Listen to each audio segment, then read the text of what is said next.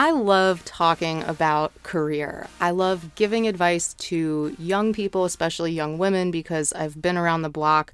I'm certainly not the most seasoned person on the planet, but I've been a candidate, I've been a hiring manager, I've been through several different companies of varying sizes. So I kind of know my way around marketing hiring processes. Furthermore, I've consulted with and absolutely adore talentzoo.com, which predates LinkedIn and is the number one marketing and advertising job board and career ecosystem and just fantastic brand.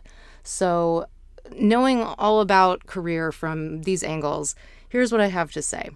If you are a candidate and you go for a job interview, you absolutely must send a thank you email within a few hours of the interview, at least same day. That is so simple. It takes five seconds. But what you really should do, and if you want to stand out, do this send a handwritten thank you note in the mail with a stamp. I mean, I've done this and my handwriting is so bad because all I ever do is type, but I think the gesture was appreciated, and I was probably the only candidate that ever had done that. So if you're a hiring manager, you know what? I wouldn't hire anybody who didn't send me a handwritten thank you note. And if none of the candidates do, keep looking. Raise the bar. Why not? The cream will rise to the top. If you enjoyed this briefing, why not tell a friend about it? You can give them the easy short link bit.ly forward slash beetleflash. It'll take them right to it. They can enable it and enjoy everything that you're getting out of this on a daily basis. What a gift. Thanks for listening.